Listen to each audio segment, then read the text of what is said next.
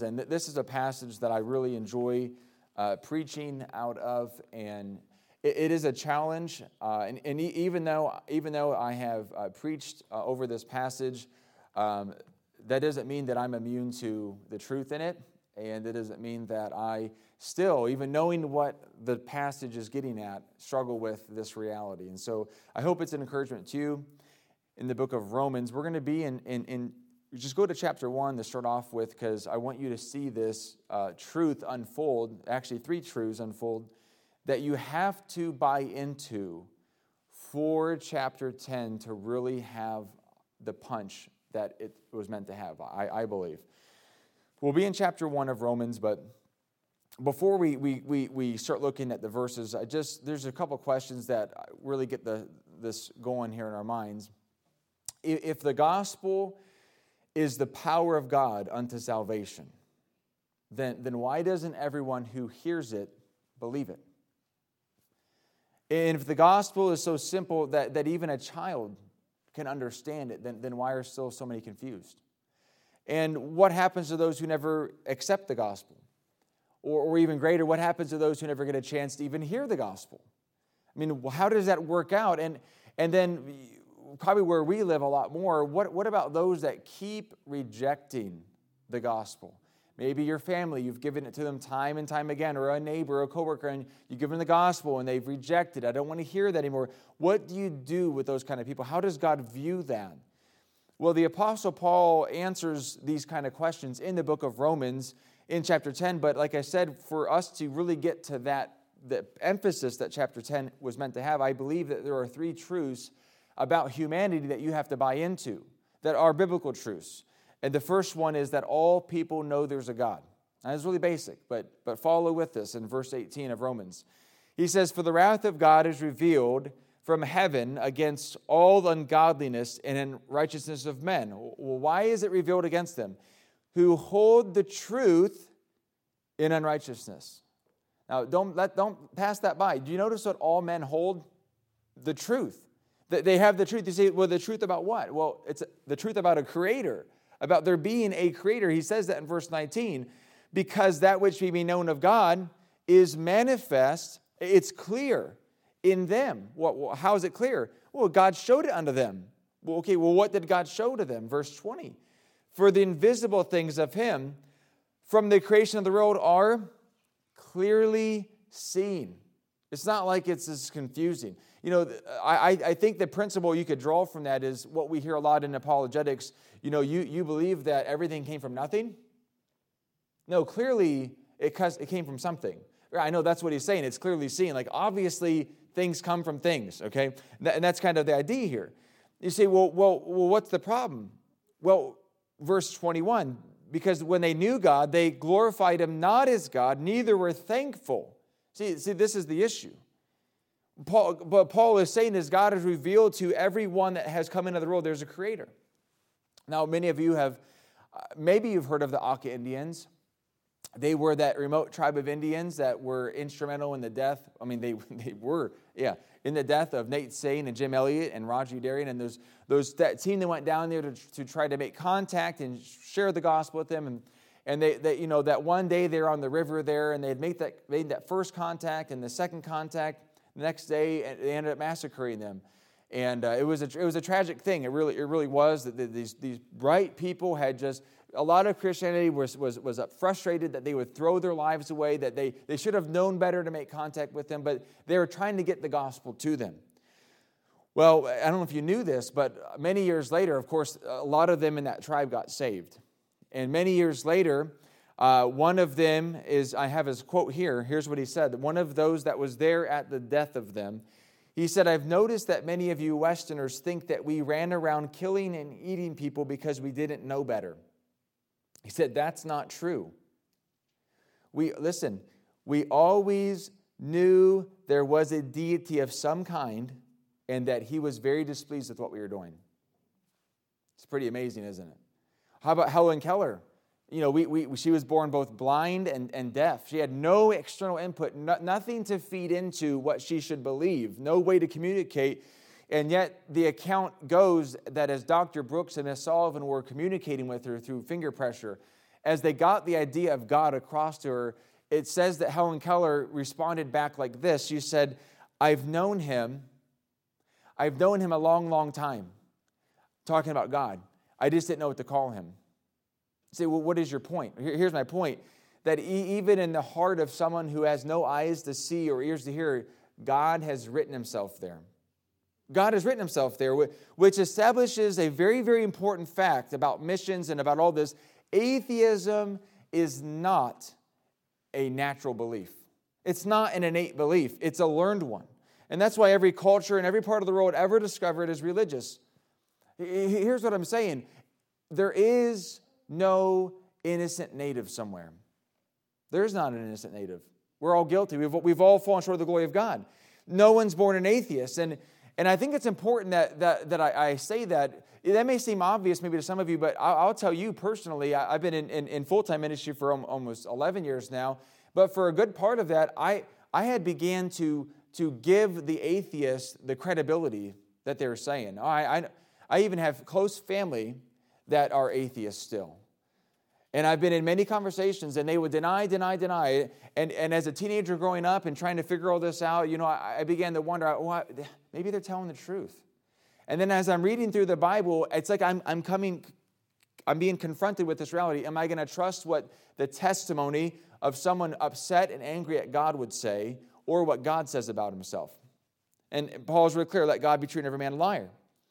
And so this is really what it comes down to. The, the issue isn't do people know if there's a God? That's, that's not the issue. We say, well, what's the problem? Well, we already saw it in verse 21. Because that when they knew God, they glorified him not as God, neither were thankful. Just for sake of time, go down to verse 25. What, what did they do? Who changed the truth of God into a lie. And they worshiped and served the creature more than the creator. You see, it's not a coincidence that there's a theory, that there's a substitute, that there's some other idea out there to replace, to, to get out of our minds the fact that there's a God. It's not a coincidence those things are being pushed so hard. Why? Because men and women are trying their hardest to get the God they know to be out of their minds. They, they, they don't want it. And he says this in verse 28 of Romans. Verse, look at it says, and even as they did not like to retain God, where? In their knowledge. Well, how do you get rid of something you know? You just got to try to overload with something else. They're just trying to get rid of this. You're coming up with all these theories and all these abilities. Why? Here's why because we all know there's a God and we've rejected him. Those are the first two truths, which leads to the third one that you have to buy into, otherwise, missions kind of loses its bite. All men are guilty before God. There's none righteous, no, not one. We've all fallen short of the glory of God. And so, again, the fact is, is this all of humanity is guilty, not because of what we don't know and haven't heard, but because of what we already have known and what we've done with it. And I'll say it again. What I'm telling you tonight is that there is no such thing as an innocent native in some remote tribe. They don't exist. And, unfortunately, many in our even Christianity would say, I say Christianity in quotes, they would say something like this Well, wouldn't it be unfair if Jesus were to judge a person or condemn a person, especially if they didn't even get a chance to hear? Well, friend, that, that's not the issue, is it? Because John is very clear in chapter 3, verse 19. He says, This is the condemnation. What's the condemnation? That light is come into the world. Now, if you look at that word light in John chapter 3, it's not an uppercase L. He's not referring to deity there it's a lowercase. He's just talking about light in general, that God has revealed himself to people. And, and what did they do? Well, it says that they rejected that. Why? Because men love darkness rather than light, because their deeds are evil. That's what he says. Now, one question that you, that you have to deal with that comes up is well, what about babies? You know, what about small children? What about the mentally challenged or handicapped? I mean, are, are they guilty before God? Well, let's just go back to the Bible, right? Did, why did Paul say that these people stand condemned? Because they hold the truth in unrighteousness. They have the mental capacity to understand it and they make a choice about it. And so, therefore, God holds them accountable to that. Now, here's a question Do babies or do the mentally challenged understand the law? No. Now, do they have hearts inclined to sin? Yes, as you saw, I have five children. I have never taught them to sin. They have done it themselves. I'm teaching them not to. Now, they've learned some things from me, but I'm saying they knew to lie. It's just already happened. And so, yeah, they do have hearts inclined to sin, but, but does God hold them accountable for that? Well, not until they have the knowledge of it. So, so now that you understand that, this really leads to Romans 10. So go ahead and turn to Romans 10. I want you to see this. Paul is going to build a case based on these three premises about humanity. This is why we need missions. He's going to let us see the three reasons why people haven't come to salvation yet and what to do with each of them. What to do with each, with each of them. Look at verse 14. How then shall they call on him in whom they have not believed? And how shall they believe in him of whom they have not heard? And how shall they hear without a preacher? And how shall they preach except they be sent? There was a, uh, a pastor was telling me one day he was out door knocking, and as he got to this one particular house, an, an, an Iranian man came to the door. And as they were talking, he was sharing the gospel with them. The man looked at him and he said, Hey, if that is true, what you just told me, I would go everywhere and tell that. And he said, and if that is so true, then how come I never heard that in Iran? That's a good question, isn't it? See, why did he never hear the gospel in Iran? Why did he never hear it in his country? Well, I'll tell you why, because nobody told him yet. I mean, that's just the obvious thing. And so, do you know why many people of the road have not called on Christ? It's they don't believe. Well, why don't they believe? Well, they haven't even heard of him yet. Well, why haven't they heard? Well, because nobody has told them yet. And that's what Paul was saying in verse 14. He, don't, let, don't get confused. He's saying, listen, people are ready to be saved, but how will they unless they hear? So, this is the, one of the, the first reasons why many have not believed yet is because they have not heard yet. You got, you got to let that sink in. Because what that means then is that there are people, even up here in this area, that if they were to hear the gospel, that is what it would take and they'd come to Christ. Now, we have no idea who that'd be. And, and I'm guessing that you would probably think of my statement and say, well, I don't know, because I've talked to a lot of people and they reject it. I know we're going to get to that. Don't get ahead of, your, ahead of us here. This is what's going on. They, what, what do these people need? They need a preacher to tell them. Now, that word for preacher, you can study this out yourself look this up. It's not referring to someone with an official title, uh, someone who has on his in his office uh, two different uh, picture frame degrees, who's been ordained. He's not talking about someone with an official title who's had training. The word for preacher in the Bible is a herald. A herald was just a messenger. Uh, someone who was given a message from the king to go on his behalf and share that message. And, and last time I checked, we were all given the Great Commission, right, from our king we were commissioned from Christ to go out to every creature and to give his message and to teach them not just the gospel, but also about baptism and also about observing what he's taught. This isn't just a job for your pastor or staff or some elite people. This idea of the gospel is, is for all of us. It's for all of us. And it really is a privilege, by the way, to give the gospel, that God would entrust us with such a, a powerful message. I mean, you think about this the moment that you got saved, you went from an eternity in hell that was coming for you to an eternity in heaven. Why? Because somebody literally shared a set of words with you. Now, we know it's, it's more than that, but I'm, I'm not trying to be reverent. I'm just saying they shared the gospel with you. They, they said some things to you, and because of that, you went from an eternity in hell to eternity in heaven. That, that, that is amazing. And that God would entrust us with such a message is astounding, and it is a blessing. It's a blessing. And it's important for us to remember that because I think that oftentimes we can be ashamed of the gospel and we, we can get quiet with the gospel. And I think this is why Paul writes what he does in verse 15, the last half of it. He says, How beautiful are the feet of them that preach the gospel of peace and bring glad tidings of good things. He says, This is a beautiful thing. Don't, don't be ashamed about this because, again, when you share the gospel with the person, you are sharing one of the most powerful things this world could ever hear literally the power of God unto salvation. But if your experience is like mine, not everyone you share the gospel with is so accepting of it, are they? Not everyone you share the gospel with wants to hear the gospel, is for the gospel. And, and, and, and like I mentioned, our experiences can tend to make us think wrongly about this. We, we, can, we can have been rejected from this family member or this person, and we can begin to wonder is this really the power of God in the salvation? I mean, I know that's what it says. It says it's supposed to have this punch, this impact, but as I'm telling this person, that person, it just seems like it, nothing's going on with it. What, what is going on? Can you believe that such beautiful news? Isn't that what God says it is? Can you believe that such beautiful news, the gospel, can you believe that such powerful news, the gospel, that such simple news as the gospel, that even a child can receive it? Can you believe that more have not when they are exposed to it?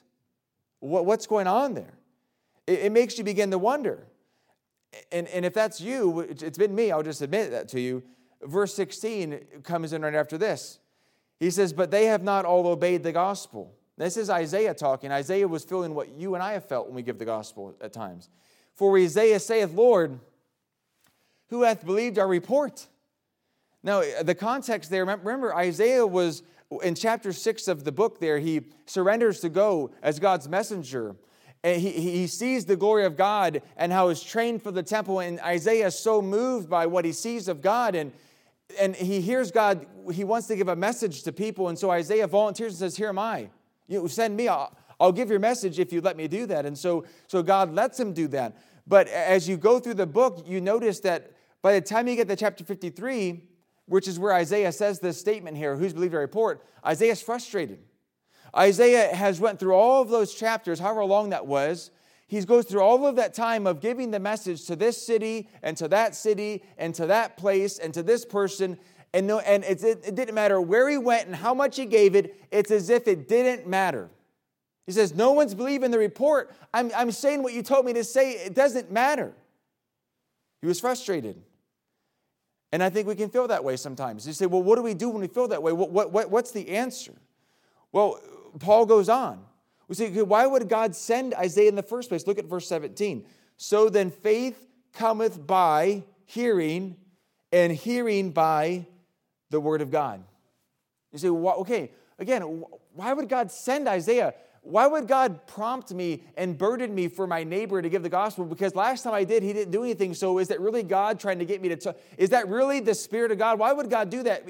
Here's why. Because without them hearing the word of God, there is no chance for salvation. It is by them hearing the word of God that then the faith can begin activating in them. They have to hear it. And that's why God does that. You, you understand that if there ever is a chance for a person to come to faith, it's going to be because they heard the word of God. And, and that's how he designed it. And, and, this is not, this is a biblical thing. If you, uh, Acts chapter 10, I'll just, you don't have to turn there, but I'll just give the account. Acts chapter 10, for example, you have a man named Cornelius, a devout man, the Bible says, and one that feared God with all of his house and gave much alms to the people and prayed to God always. I think he's beaten me some days in my Christian life. Okay, this guy's amazing. The Jews were respecting this guy. And, and, and you know what? It wasn't good enough for God, was it?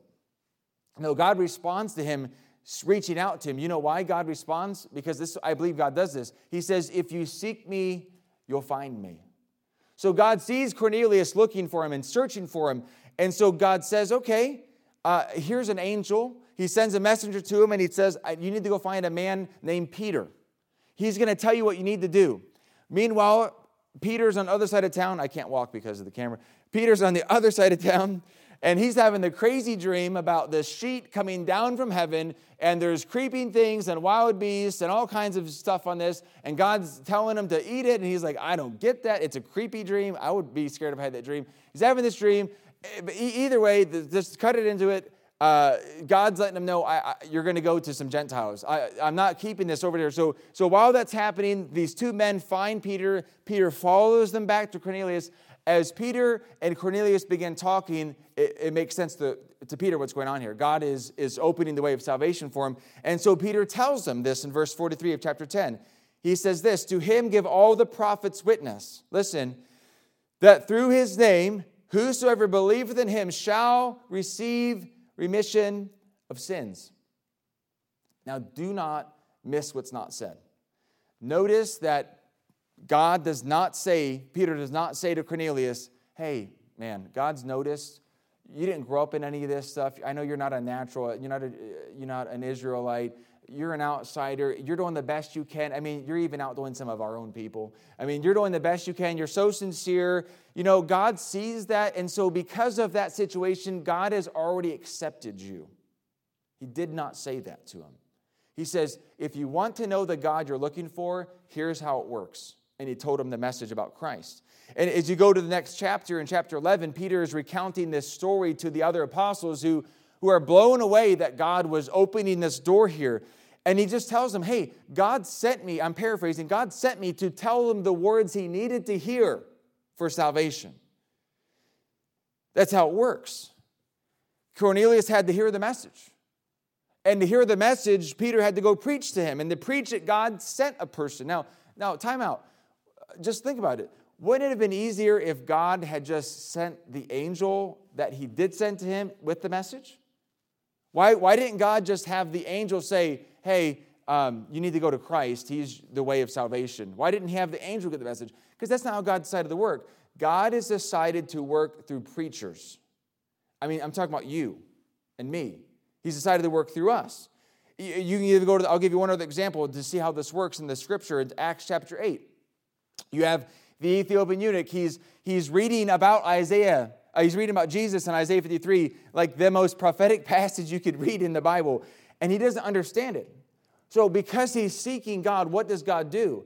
He, he, he honors his word. He's seeking, he's going to find him. So, what does God do? God calls him out of the, uh, that revival there. He goes all the way into a, a, a desert area, like leaves a thriving event and goes into a desert area. And in getting there, then he sees, this is why I'm here. So he goes up to the chariot. Philip goes up to him and he says, Hey, do you understand uh, what you're reading? He says, he says how, how can I? except some man, some preacher, should guide me. And once he explained to him the scripture, what happened? He got saved. You see, but this is the process, that this is, this is how this works. Because I'll just say this if it all ends up okay in the end, then there's no reason for missions. There's no reason to, to, to have the urgency to go to those corners and to go to those areas because God's going to overlook all that. No, that's not how this works. They all know there's a God, they've all rejected him, and they're going to be guilty before him. They're going to be guilty before him. And so something has to be done about that. But you might think, okay, well, well, then I understand that, but what about the rest of the people that we run into that, that have heard and they're, they're fed up with the gospel? They don't want to hear the gospel. What, what I mean, how, how, do we, how do we understand them? Well, if you think that's a hard question, Paul is going to go uh, one step farther because even more astounding than those that do not believe that you and I would know is the fact that Israel didn't. And the fact that Israel didn't. I mean, seriously, God's own handpicked people that were given the prophets, that were given the law, that were given abundant revelation, that saw all of that, they rejected. They rejected that. Why did they do that? What's going on there? Well, this is where verse 18 to 21 comes in. Paul is going to lay out the th- only three possible reasons why Israel did not believe, and these are the same three today. And it's important for us to recognize these because it helps us know what to do with these people. Verse 18, but I, but I say, have they not heard? So, so that's the first reason. That would be this. Why aren't people saved? We already know, right? Verse 14, because they haven't heard yet. It's not, they're not rejecting, they're not confused with Pentecostalism or Catholicism. They just haven't heard. That, that's their problem. Okay, so he asked that about Israel. Has Israel heard? Well, look what he says. Um, yes, verily, their sound went into all the earth, and their words unto the ends of the world. You, what Paul is doing there, if you didn't know, is he is quoting from Psalm 19, which where, he, where God says, The heavens declare the glory of God, and the firmament showeth, it's clearly seen, his handiwork. Day into day, utter speech, and night and night. You say, well, to what extent does God's revelation, does God's light, as John talks about it, to, to what extent does that get known to the world? Verse 3 of Psalm 19 there is no speech nor language where their voice is not heard. Here, God's established this back from the beginning. There is not a place on this earth, just base level, all of my creation knows me. They know about me. That's what he's saying there. But Israel, he says, verily, even more. And so that's the first reason they haven't heard yet. But they're still accountable because they know him. Well, what would be another reason? Well, verse 19. But I say, did not Israel know? Okay, so so they heard, but maybe it's like these false religions, maybe they're just confused. They just don't understand. Well, well, look what he says. First, Moses saith, I will provoke you to jealousy by them that are no people, and by a foolish nation I will anger you. But Isaiah is very bold, and saith, I was found of them that sought me not, and I was made manifest unto them that asked not after me. Now, if you didn't pick up what he's doing, what, what Paul is doing is he's, he's, he's going all the way back as early as Moses, and he's working his way up to Isaiah, and he is establishing the case for us very solidly that Israel was very well informed about what God was doing. It isn't an issue, did they understand or did they know this? Both of those prophets wrote about God turning to the Gentiles. And even if they hadn't, they, the, the, the Jews had seen on more than one occasion God reaching out to the Gentiles. People like Tamar and Rahab and Ruth and Bathsheba. These were Gentiles that God had grafted into his nation and, and grafted into his people. And then he, God sends Jonah to go to Nineveh. And Jonah doesn't want to go to Nineveh. And, and what was the problem that Jonah had with Nineveh? It was that he knew that God was merciful and slow and that he would turn. He knew that, and because he understood the nature of God, he didn't go, want to go to them at all. See, this is the thing Israel knew, they understood. So, what's the issue then? It's in verse 21, and this is where we find much of America. But to Israel, he saith, All day long I have stretched forth my hands unto a disobedient and gainsaying people. See, why would he say disobedient? It's disobedient because God's commanded us to repent. It's been a command. The Bible says in Psalm uh, Acts 17 that at that time God winked at in ignorance, but now he commandeth every man everywhere to repent. This is a command. This is given to us, and we're either going to submit ourselves to that or we're going to go against it and be disobedient. You see, God was reaching out to Israel. He says, I reached my hands out. How? Uh, John the Baptist and the prophets were God reaching out to him, and Christ coming. And then Christ statements about himself. He was the bread of life and the living water and the door and the truth.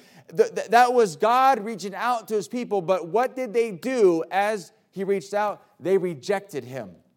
Even at the end of his ministry, he says, How oft would I have gathered you? Right? He says, But ye would not. Forget about Calvinism. They didn't want it. God couldn't make them want it. They didn't want to have that. And so what did they do? They rejected the offer. Why? Because they didn't want it. And that's the same reason that you and I run into today, isn't it? But here's the reality of that. And in either of the three cases, whether they've heard, whether they understand, or whether they've rejected, they're going to go to a sinner's hell. And, eh, well, that's so cruel. No, God's not willing that any should perish. So, so what has God done? Well, God has called us to go to them, hasn't He? God has commissioned us to go to every creature, not just these creatures or those ones, but every creature. Why? So that they can have a chance of salvation. God has commissioned us to do that. But you might think, like, like, like we run into, but, but, but they don't want to hear. What, what do we do with those that don't want to hear? You give them the gospel. Well, did you not hear what I said? They don't want to hear. I understand what, what you're thinking. But let me tell you what God says God says, if they don't hear the gospel, they don't have a chance. So here, here's what happens in us, and I'll be the first to admit this. There are times where my witness isn't as strong as it should be, and you know what leads to those? The fact that I'm like, they're probably not going to listen. You ever felt that way? Yeah, we, we, we can begin to profile people and say, well, you know, this area or at that place or at that work, eh, eh, you know, that person, it's just not working out. listen, we, we aren't God. We don't know how God's working in people's hearts. We don't know. It's like that, it's like the, the my, my realtor, seven and a half years earlier, I shared the gospel and he was like, no, that's a joke. But seven and a half years earlier, I had no idea what had happened in that man's life. God had been working in his life to bring him to a point as he was seeking God. God had superintended it that we were to be together. And if I had not shared the gospel with him, I don't know if he'd be saved right now. But I do know this I did, I did what I could have said. It's not going to matter because I've already shared the gospel. And because I was obedient at that time, which I'm not always, but because I was at that time, a man came to salvation. One that, for all intents and purposes, would never have or shouldn't have. What's your point? Don't write people off. I don't care if it's your uncle that you've shared the gospel 20 times. It may be 30 times they need to hear the gospel. And, and, and, God may prompt you and prompt you, say, but why would God prompt me when the last time it blew up in my face and I talked to my dad or I talked to my uncle, I talked to my, to my neighbor and they blew up and got angry, and said, don't ever talk to me again. Well, why would he do that? Well, because it may take 30 times. I would imagine that many of you didn't accept the gospel the very first time either, did you? So thank God for the second time. Thank God for the third time. And so God may prompt you to give them the gospel, even though they may reject, because that may just be one more piece in the puzzle that they need. So here's my point be obedient to the Spirit of God, be sensitive to the Spirit of God. God is will burden us and God will, will put people on our heart. Why? Because they are looking for Him and they need to be looking for Him. And giving the gospel is a beautiful thing. So don't, don't, don't do this is the second reason we don't give the gospel, is because we feel it's a burden. We either profile people and assume something, or we feel like it's not going to work. It's a shame to us. It's like it's awkward. It's not a burden. It's a beautiful thing that you could share uh, uh some statements with people, the living word of God, and in that moment they could go from an eternity from heaven, from hell to heaven. That's a beautiful thing. And that God would entrust us with that is, is amazing.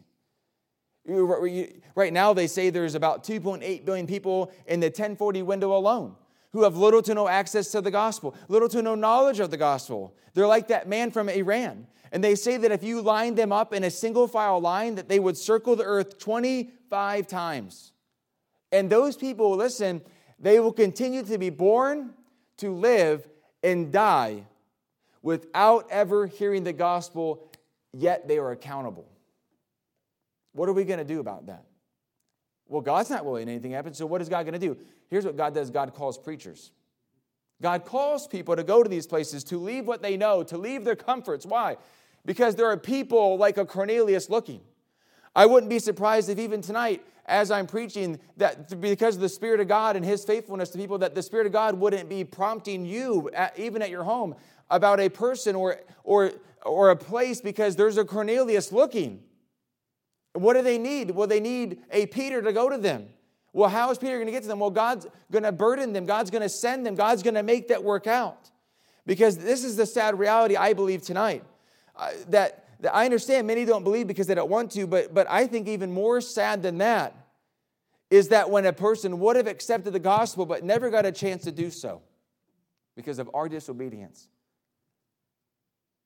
So I want to encourage you it might be that you've gotten rejection after rejection with the gospel, and it has been made you begin to feel that nah, no one wants to hear. Eh, but if you let that discourage you, then, then please hear this. You are failing then to give them the only thing that could help them. God's left you here.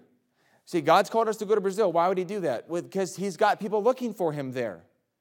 I'm not special.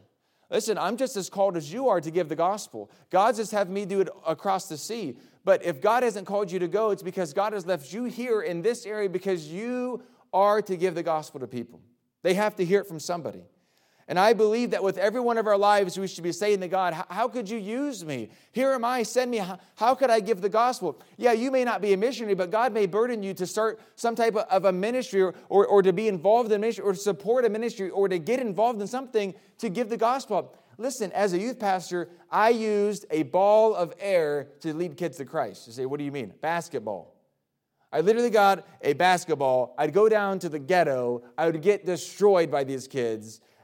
I can't dunk. I know, I, I should be able to. I can't do that. I get destroyed in basketball, but you know what? After I was done, I would share the gospel.